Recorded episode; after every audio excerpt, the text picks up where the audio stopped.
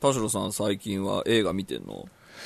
映画ね、あのーまあ、主にやっぱりネットフリックスとかアマプラになっちゃってるんですけど、うん。あの、アマプラにね、007が前作入ったんですよ。あ、前言ってたよね。うん、過去作が。で、うんダニエル・クレイグ版をまあ、4本見たんですけど、で、ノータイムトゥダイがやるじゃないですか。あ、さもうやってる最新やってるよそう、あ、うんもうやってる、あそうそう。でね、まあそのタイミングでもちろん公開したんだろう、あのーしたんだろうけど、解禁したんだろうけど、うん。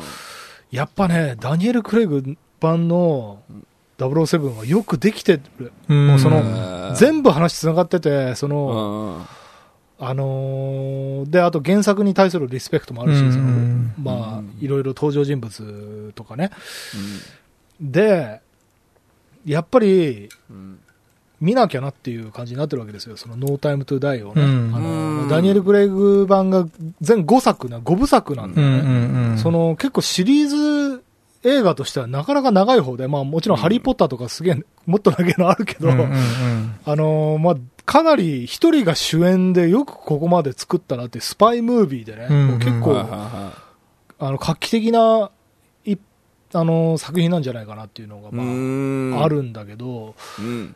で、やっぱり、で、その後に、さらに、あの、そのダニエル・クレイグが、やっぱり歴史あるシリーズの、あの、俳優になるという6代目だったかな？なんか5代目か6代目かなんだけど、やっぱり今までのその、ロジャー・ムーアとか、その、まあ、あの、いろんな、まあ、名優がね、たくさんいたから、こう、結構期待外れの、うん。あの、役者だみたいに叩かれたんだよね、最初に。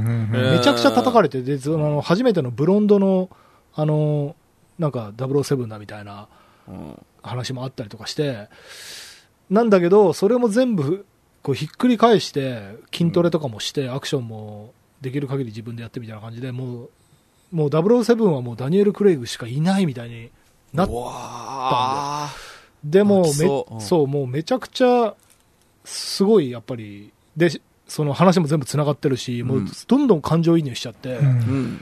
あのね、俺、人生でその、推しのアイドルみたいなの、い今までいたことないんだけど、うん俺この年になって初めて、ダニエル・クレイグだなって。ダニエルジェームズ・ボンドをやっているダニエル・クレイグ推しはいはいはいはい。になっちゃったなっていう。でね、あの、変な話、その、ダニエル・クレイグが007のその、役をやっててね、結構重荷だったみたいな、そのドキュメンタリーで見たんだけへど、うんそれ見たら、そのダニエル・クレイグはね、あんまり好きなやつじゃないんだよ。ああ、そう、そうなんだ。ああ、そうなんだ。そのダニエル・クレイグ、俺多分あんま長くなれないなっていうあ、そうなんだ。感じだったの。うんやっぱり007をやってる時のダニエル・クレイグが俺は好きなんだなっていう。うんああ、なるほどね。あ、でもあの最近だとあのナイブスアウトっていう、はいはいはいはい探偵みたいな、はいあれも、あの面白くて、あれも今ネットで見れるから見てほしいんだけど、うん。あ、見たい見た。い。ナイブスアウトかなり面白い。あの、群像探偵ものみたいなやつなんだけど、うん。あれとかもね、まあいい役で出てるし、あの、あとドラゴンタトゥーとかも、もう結構うんダニエル・クレイグもちろんいろんないい役やってるんだけど、でも、007はやっぱ格別で、ちょっと俺のあ推しドルになっちゃったなっていう素感じ。晴らしいですね。えー見てきてください、い。最高ですよちょっと見てほしい最新作う。んさあ、ということで今週も始めましょう。はい、田代智和と。田淵智也のタッチレディオ。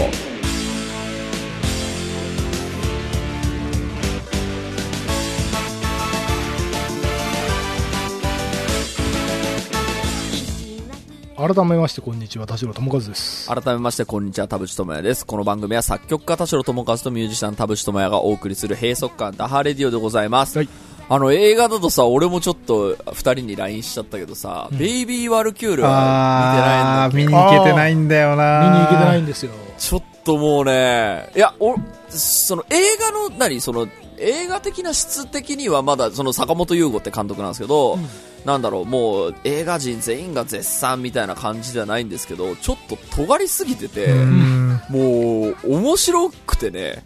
で、その後 UNEXT に全作品が、あの、インディー映画からね、な短編映画から全部あったから、ちょっとね、片っ端から見ちゃって、なんかね、すごいのよ、坂本優吾。ん。で、超若い人なの。25歳とかかな。ええー、なんかね、いや、で、なんか映画評論家の人が言ってたコメントで、なんかタランティーノを初めて見た気分うとん同じようなみたいなことをコメント書いてる人がいて、なるほど。まあバイオレンスなんですよ。うんうんで、はいはいはいバイオレンスコメディなんですよね。うんはいはいはい。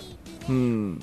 で、俺もだから見に行った時は映画の質的には、どうじゃるじゃあインザハイツと比べてどうなんですかって言われると、そうじゃないんだけど、はいはいはい。なんかお見終わって、か、なんか帰り道とか翌日とかもうずっとベイビー・ワルキューレのことを考えてしああ、なるほど、まう。なるほど。あれこの監督ちょっとすごいのではと思って UNEXT をうん漁ったら全部あった。ほんと10分のあの映画のパンっていう映画とかも、もうなんかと、もうとにかくふざけたことずっとやってるんですよ。ん。だけど、その、これがタランティーノだと言われたなら、タランティーノももともとそうだったのではっていう感じが勢いがあるってことだね。勢いがありますね。ちょっとみ、あのね、映画好きなお二人にちょっと見てもらいたいなと、すごく。で、そのね、坂本優吾監督の最新作、なんか、なんだっけ、これ、読みの国じゃない？なんだっけ、読めない。なんか、えっ、と、黄色い竜の国、読めないんだけど、今やってんすよ。ちょ、ちょ、見に行きたいなと思っていて、ちょっとまだ見てないんですけど、はい。なんか、すごい多作な人なんだね、なんか。うん、ちょっとね、気になっているよ。なるほど。はい。寺さんはどう？映画、映画話。映画話で言うと、シャンチーをこの間見てきたんですけど、あれが本当に、これもね、ハードル上げない方がいいタイプの映画なので、あのーだけどすごく良かったですね、僕。えー、なんか評価高いですよね。うん、いや、だってもうマーベルは、もう、よ。だいぶこう、マーベル燃え尽きありますよ。ね、そうそう、燃え尽きまあ、感ノウハウをね、そうそうそう。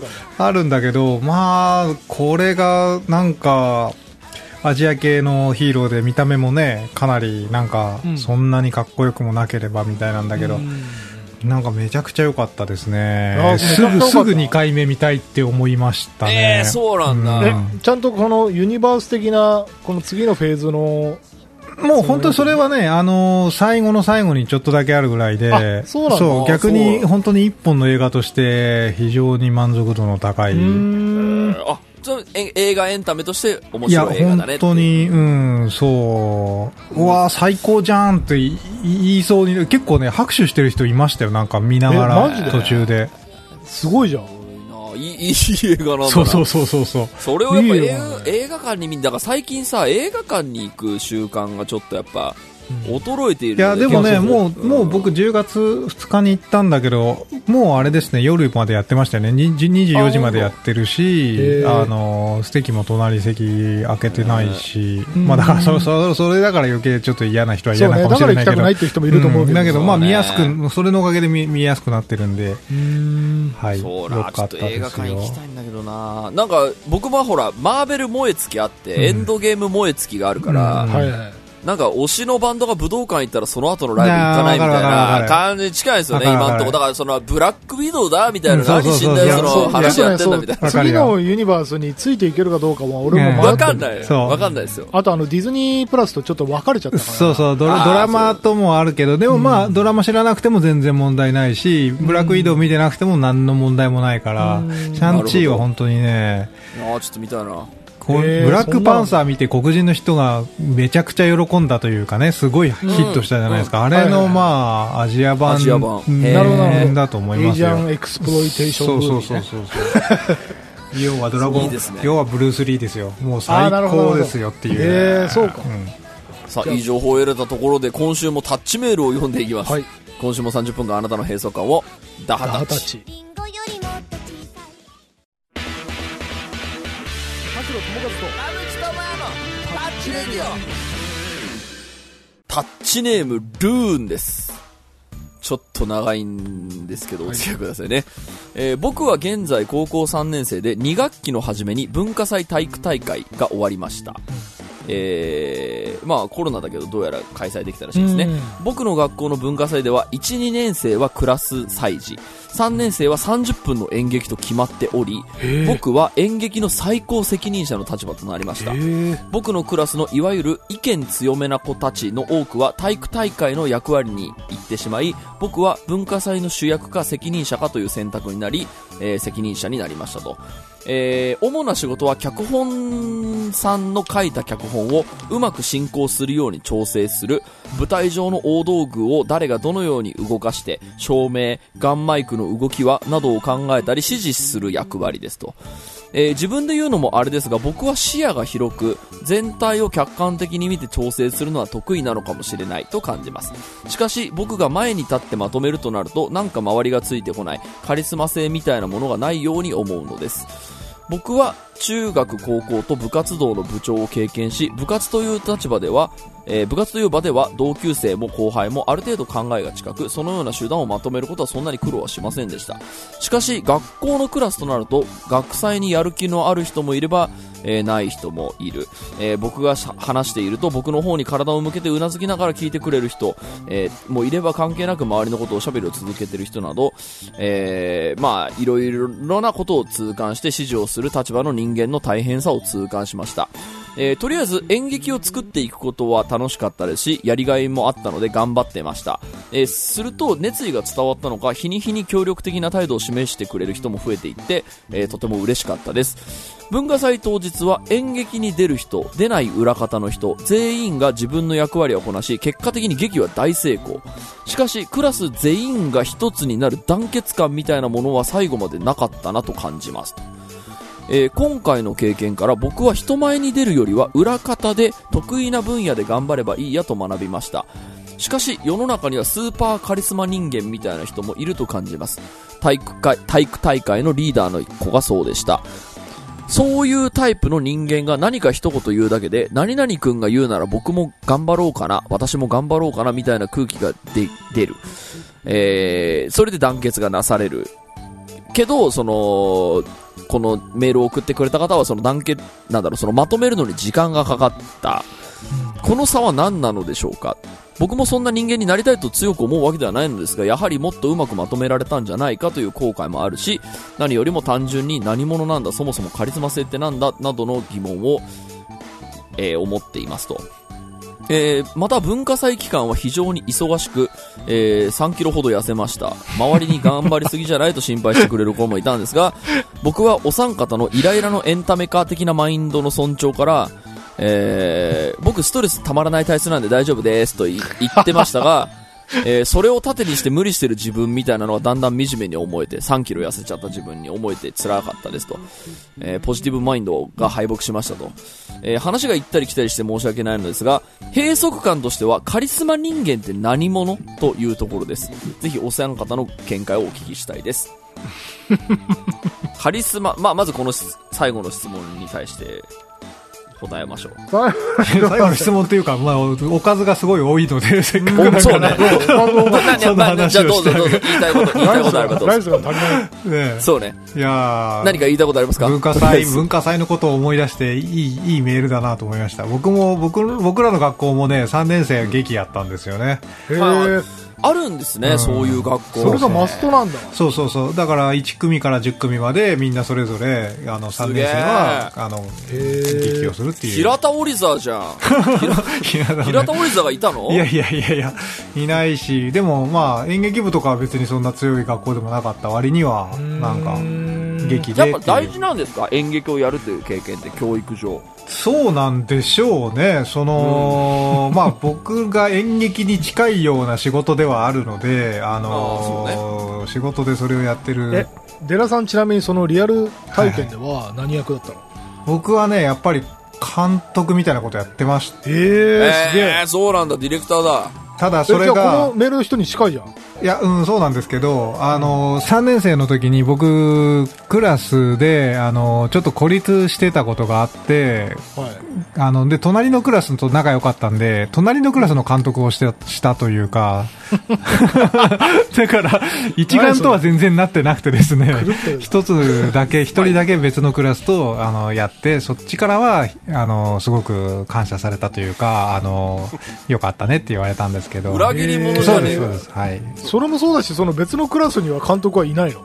いや、だから、なん、なんとなくカリスマ的な感じで、あの、な、なんかそっちで常に。小寺やってくれみたいな常にいたので。すはいげえ超かっけえじゃんすごいじゃん。えその目線から見るとこの人の経験ををき経験談聞いてどう思います？そのアドバイスができるとそう悩んでるわけじゃない？その、えー、と責任者はやったけど、うん。やっぱりそのカリスマ人間ってほどではなかったから、うん僕は裏方の方がいいのではないかと、まあ、悩んだりしているうん。のに対して、その、デラさんはその監督もやって、えーで、それで、えっ、と、そうねクラスではハブられてたけど、隣では成功して、それで今 NHK のディレクターやってるわけでしょ？そうね。あまあ、なんだろうな、裏方ですよ、監督って。だから、あのー表に出てるからカリスマってわけでもないし、裏にいても、ちゃんとコントロールできてれば、それは評価してくれる人はいるまあだだろうし。からその、監督としてのカリスマとは何ぞやっていう話で言うと、うんなん、なんなんでしょうかね。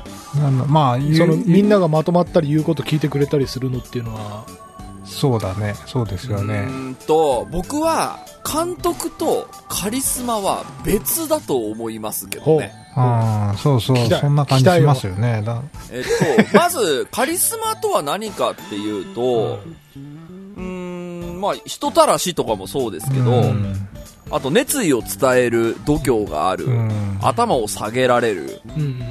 みたいな人がね。カリスマだと思う。こいつが言うなら聞いてみようかなっていう理屈はそうだと思うんですよ。うんはい。で、その、なんだろう。嫌われてもいいから熱意を伝えるんだっていう人はやっぱカリスマになるような気がするんですよね。で、えっ、と、それは監督全員が持ってなければいけないスキルではないと思うんですよ。うん。監督って滞りなくプロデュースをする、ディレクションをするっていう仕事だから、この人がやった、そのな、ガンマイクの位置はとか、その、脚本をもっとこういう脚本がいいんじゃないみたいなことを、その、えっ、と、直属のスタッフに対してはデうん。ィレクションができてたってことじゃない。うん。で、えっ、と、でも、クラスをまとめられる人格は多分なかったんでしょうね。え、だったら、まとめられる人格をもう一人、助監督でも何でもいいから、その、そうだよね。そう、立てれば多分監督はできるような気がするんですよ。で、僕はその演劇をその文化祭でやってないので、あのーちょっと対岸のものとして見ると思うんですけど、すごいと思いますよ、この人。これ高3でこれできる人って絶対社長になれるタイプだと思うんですよ。社長っていうか、あの、ブレインになれるタイプだと思うんですよ。うん、で、多分この後多分この人が思い知った、あ、なんか表舞台に立つのは、えーっと、向いてないんだっていうのが、それを理由に全部を諦めないでほしいなと、なんかすごく思っていて、うん。明らかにその熱意を伝え続けたら、徐々に人が理解を示してくれたっていうことももうああ、あるね。うん。で、だ、で言うと、その、クラスの人が最初はね、話を聞く目も持ってくんなかったのに、だんだんなんか理解を示してくれるようになったっていうのが今回の自由であるとするならば、じゃあ、早く協力を示してくれるためにはどうしたらいいのっていう時に、例えば、あの、熱意のある企画書を書くとか、うん。その、頭を下げて、ちょっとみんな、本当に俺、本当にいい演劇を作りたいんだっていう、だごめん、協力してくれって言えばもしかしたら、協力してくれるスピードは速かったかもしれないっていう、なんか、その、えっと、なんだっけ、プランドゥチェックアクションみたいな、その、やって、そのアク、えっと、自分の、えっと、やったことに対して、えーもう一回プランし直すタイミングが、うん多分この文化祭終わった今だとうん思うんですよ。うんアクションしてみたけど、うんあ、なんかここはできなかったな。だったらプランしてドゥすればいいんじゃないの？っていう話だかなら。るほど、なるほど。だんだん。すげえ。アメリカンな感じだいやだかいや、でもね、す、いや、でもね、すごいと思います。いや、本当に、だから、なんとなく雇われで監督をやる人も多分いるんですよ、きっと。こういう、そのクラスがいっぱいあってさ、みんなで演劇やんなきゃってなるから。うん多分、で、しかも充実感があったでしょうし、うんまあ全体的にそのはい演劇は面白かったって思うんですけど、多分つまんなかった演劇もあると思うんですよ。で、つまんなかった演劇は多分、あのーね。団結してなかった、多分チームだと思う。で、それに比べると多分団結してたチームだと思うんですよ、この人。ね。ってなると、才能はあるんです。うんで、じゃあこの経験を見て私にどの才能がありますかっていうのを、うんちゃんと、あの、検証して、これだったらできるかも。だから、その、人に頭を下げるカリスマにはなれないかもしれないけど、え人をその先導するようなカリスマにはなれないかもしれないけど、そのスケジュールを切ることはめちゃくちゃできるとか、ガンマイクの角度はめちゃくちゃ僕は詳しいみたいな、それが多分この人に向いてるし、あの、なんか社会貢献そうそうな気はするんそうですね。あの、ですよげ現場っぽい話で言うと、この人はもう段取りが超得意っていう人ですよね。で、あの、よくこう現場で一番声がでかくて、あの、この人の言うことをみんな聞こうみたいな人って、まあ総合演出っぽい人というか、それで言うと、まあ、あの、助監督監督っていう、まあ、これは逆逆に、あの、また、えっ、と、なんか、立場と名前と役割が入れ替わっちゃったり、ややこしいんですけど、監督が、まあ、総合演出だとしたら、助監はそれをいかにうまく、そのね、やりやすく、やりやすい環境を作るかっていう、いや、立ち位置というか、仕事で、だから、やっぱ段取りやる人と、あのみんなを引っ張る人って、まあ、違う違う、違う違う。そこで段取りがないと、やっぱりみんなの引っ張る力は弱まっていくし、あのみんなが引っ張っていく人がいないと段取りやったって面白いものはできないしっていう。で両方できる人っているけどだんだん分かれていきますよね。どっちかに専門家になっていくっていうか。あのね、バンドがめちゃくちゃある、それ。そうですよね。あのー だから、あの、イニシアチブ取れる人と、うん。その人の心に響くようなことを言える人と裏で、こう、脚本書いてる人っていうのは、うん。結構、それが分かれてるバンドは結構多いですね。うん。そのすごいやっぱ僕のその友達もやっぱカリスマ的なボあの MC をするボーカルとかはいて、あ、すげえなって思うんだけど、実は曲書いてるやつは違うやつっていうのは、それが普通じゃないって思いますよね。その全部の才能持ってるわけないじゃん。そうそう。得意分野にあの、うん。絶対こうそれをそまあ言ったらもうみんな歯車というかみんなね、あの、世の中誰かの仕事でできてるはあれでしたけどコーヒーの CM ですけど、まあ結局はあの得意不得意になっていくので、この人はあのカリスマに憧れてるわけではないって自分でも認めてるし、ただ段取りの世界でカリスマになることはなると思うう。な、ので、うん、思います。でいや、あとね、なんかそのカリスマって、ちょっと言葉のまあね、考えると、そのね、やっぱりね、なるべくしてなるんだよ。そうそうそうそうそうなんかカリスマを目指すそうそうそうそうなんか役職じゃないから。そうですね。なんか、それを目指してもなれるものじゃないから、そうですよね。努力してるうちに、カリスマになる、なり得ることはあるから、うん。なんかその、だから、例えば、監督と、その、なんていうの、助監督みたいなのって、そのやっぱ助監督上がりの監督は、うん。助監督の気持ちがわかるから、うん。現場が円滑になるみたいなうん。メリットがあったりとかして、うんその才能一発で監督になった人なんかまあね。割とスタッフから嫌われるみたいな、あるからその自分のキャリアは自分のキャリアで普通に地道に積みつつ、うん。うっかり何かのタイミングでね、あの人すごいカリスマだっつってカリスマ認定されることもあり得るだろうし、そうね。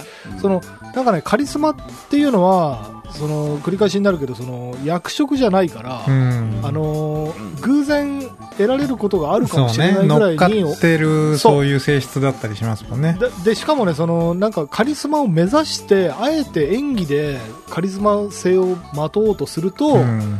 これは事故るからそうそうね。ね。これはこれで事故った人たちたくさんいるじゃん芸能界で います。あの学歴詐称とか あのいます本当はなんか嘘ついてたみたいな人たちたくさんいるから、あれがまさにそのカリスマを目指して失敗した人たちのその、うん映画とかさ、放送の世界でさ、その、この人とこの人の組み合わせは最高みたいなのっている？その、なんだろう、そう映画監督とかで、その、この人は映画監督なんだけど、この映画監督の脚本を書いてるのいっつもこいつだなみたいな組み合わせみたいなのってある？いるよ、うん。それはいる。だからそれは、えっとごめんなさい、細田守は奥寺沢子に曲か、あの、脚本書かせとけみたいな、うん。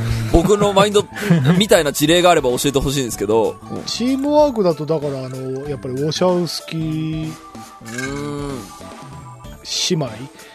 がうん今は多分分かりやすすいそれはまあ、人人で、うん。あと、公園ね。公園兄弟ね。コーエン兄弟。公園兄弟もいるし。であとはほらマーティン・スコセッシとかあの辺はほらやっぱりロバート・デ・ニーロとか使いがちみたいな、あの辺のそのこの人が監督するとこの人使うと名作になるみたいななんか、あのーあるよね。うん。あれいいよね、なんか、こそういうさ、ひ一人で全部やってるわけじゃないじゃん。監督、主演、脚本を全部やってるわけじゃない。そうそうそう、映画なんかね、本当に何千人といやそうそうそう。だから演劇とかってやっぱ集団でやるものだから、まあ、だからこそ学校教育でよく使われる、あの素材なんだと思いますし、だからそのたまにいる天才を見ちゃうから全部できなきゃいけないんだって思うかもしれないですけそどうそうそう。で例えばじゃあ、うん。まあ、ごめんなさい。あのミミスターチルドレンの桜井さんだって桜井さん一人で天才になったわけじゃないんですよ、ん小林武史っていうそのプロデューサーがね。あのプロデューサーがいてで、小林さんのそのノウハウを教わったからなったみたいな、うん。その人一人であんなに天才になったわけじゃないんですよ。うん。それで言うそと、まさにあれ、あの、ビートルズといえば、みんなジョン・レノンとポール・マッカートニーの話しかしないけど、リンゴスターっていうね、ドラマーね。リンゴスターがいなかったら、ビートルズはないっていううん。ことなわけですよ。のそうそうそう。誰にでも役割があるっていう、そうそうそうそう。うんっていうだからそことですよ。う、うん、それはなんかだからでもそんなさ監督主演脚本全部やっていつも最高っていうさその映画か映画でもいいけどその音楽でもいいけどいる？いや、いない。いないでしょ？だいいない。ないんだよだから。絶対誰し絶も対いないんだよ。失敗作がある。そう。だからね。ななんとなくそのほらメディアから見るとさ桜井和寿が全部やってんだと思うからさやっぱカリスマたるもの全部できるべきなのではって思うけどんなことないんだだからさっきあの田代さんが言ったようにカリスマっていうのはもう一個なんかそのその立場になんかたまたま乗っかった性質というか、そうそうそう。それをね、あのーでなんか職業の名前じゃないから職業のそうそうそう、職業カリスマって一番おかしいな話で。一番ダサそうですだけどね、そう、カリスマって何がカリスマかって僕あの、村上龍の小説の、あの、愛と幻想のファシズムで、あファシズムあれで僕カリスマってものを一番こう、なんていうんですかね、あの、最初に認識したんですけど、はい。あの主人公の鈴原浩二っていうのの、えっ、と、カリスマたるゆえんっていうのが、なんか声だと。演劇、演演劇じゃねえ、演説してる時の声がうん、とにかく魅力的なんだと。うん。それでみんなこう、えーっと、その人に浸水してしまうんだというような多分描写があって、なんとなくカリスマの条件としては、声がめちゃくちゃいいみたいな。なんかね、それなんかとかっていう、特殊なそう、アルファ波みたいなそうそうそうそう、喋り方とか声とかっていう。でだからそれって役割というか、機能じゃないじゃない。完全に情緒に、そうね。あの関係してる話で、なんで、カリスマになるにはどうしたらいいかって、声質ですっていう話だとすると、もう、持ってなければ終わりみたいな話だから、そうね。だないならないで別のやり方を考えるね、そんなことに幻想を抱く必要はないよねっていう。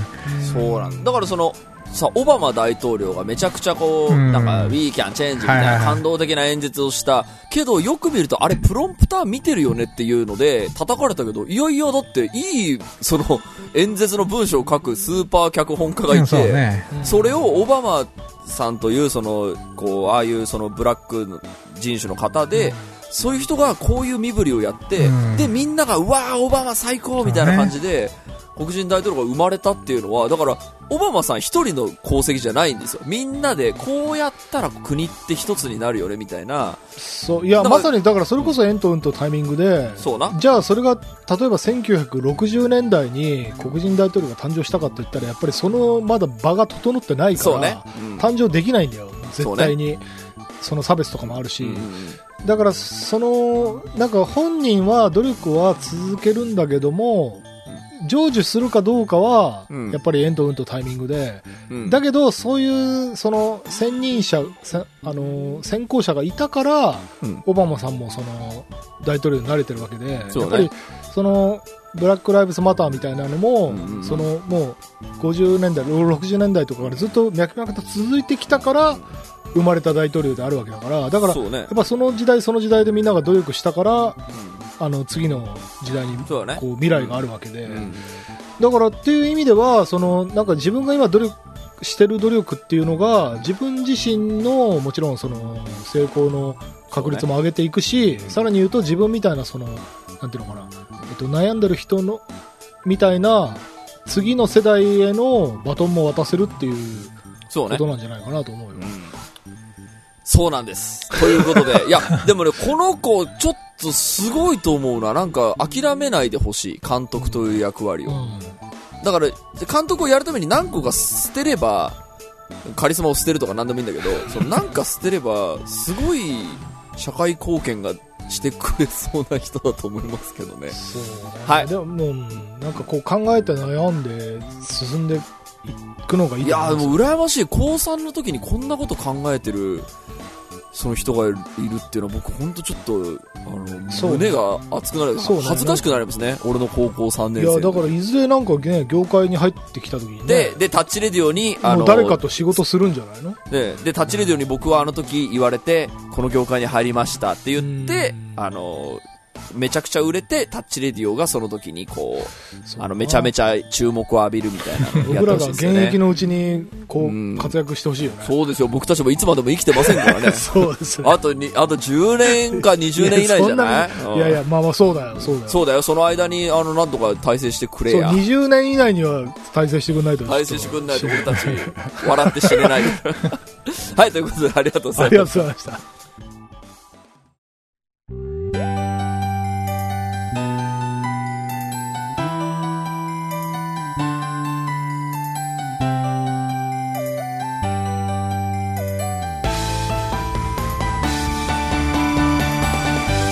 い、エンディングのお時間でございます。今週もありがとうございましありがとうございま。したた番組のご意見、ご感想はブログのメールフォームよりお寄せください。タッチ2人に話してもらいたいこと大募集でございます。e メールアドレスはタッチレディオアットマーク Gmail.com、tacchiradio アットマーク Gmail.com でございます。うんオフィシャルツイッターの方もぜひチェックしてくださいということで、なんかね、こう、若い人たちのさ、なんか、ちょっと気づいた閉塞感とか、僕どうしたらいいですかねっていうメールが来るとさ、なんか助けてあげたくなるよね。ね先週も言ってましたよ、それは。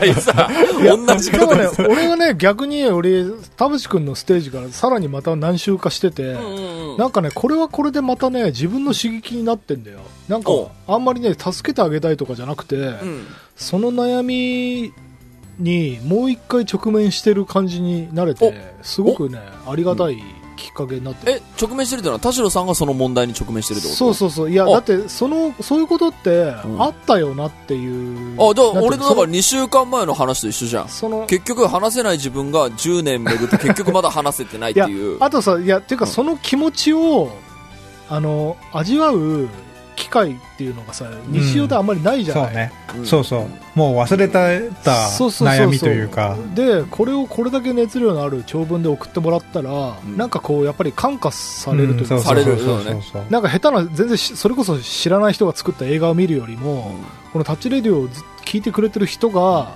それを切実切実な思いをこう、うん直接送ってきてくれてるって、まうんあ、ある種、文通というか、その、そうね。ラブレターというかさ、胸が熱くなるよ。こっちは知らないけど、その、しなんかある種知ってる人の、うんなんかこう、トロというかさ、うんそれに触れると結構刺激は受けるなと思って、ねありがたいんだよね。ありがたいですよね。やっぱりこう、うん僕たちは、ちゃんと人の、若い人の意見を聞けるとか、苦言を呈される ことでちゃんと勉強する僕たちでよかったですね。そうなんですよ。あの、意見を言言えないおじさんに、今んとこまあなってないと思って生きてるので、なんか違う話、違う話になりましたけど、違う話になりましたそれ最近すごい感じてんの、本当に。もう意見を言われないおじさんに、田淵君、ちょっとあれだよな、久しぶりにこう、ちょっとちゃんと飲みたい。飲もうよ、マジで。最近ちょっとその機会がさ、疎遠になってたから。いや、そうだよ。あの、だからね、マスコさんもね、この間マスコさんとメール、あメール来たんだけど、もう田代さんと田淵君と飲みたいってめっちゃ来たよ。飲もうよ、そろそろね。リ,、あのー リモートでもいいぐらいね。ちょっと世論とのあの、あれだな、いろんなタイミングで。もちろんもちろん、それは、いだけど、やっぱりそう、やっぱりね、なんかちょっとね、少しずれた、そのコロナで少しずれた、うんあのものを、うんちょっと整えてもそういいそうなんですよ。かもしれないね。そうそ。ろそろ僕たちは、僕は困ってますよ。はい、ということで今週はここまででございます。お相手は田代智和と、田淵智也でした。ままた来週。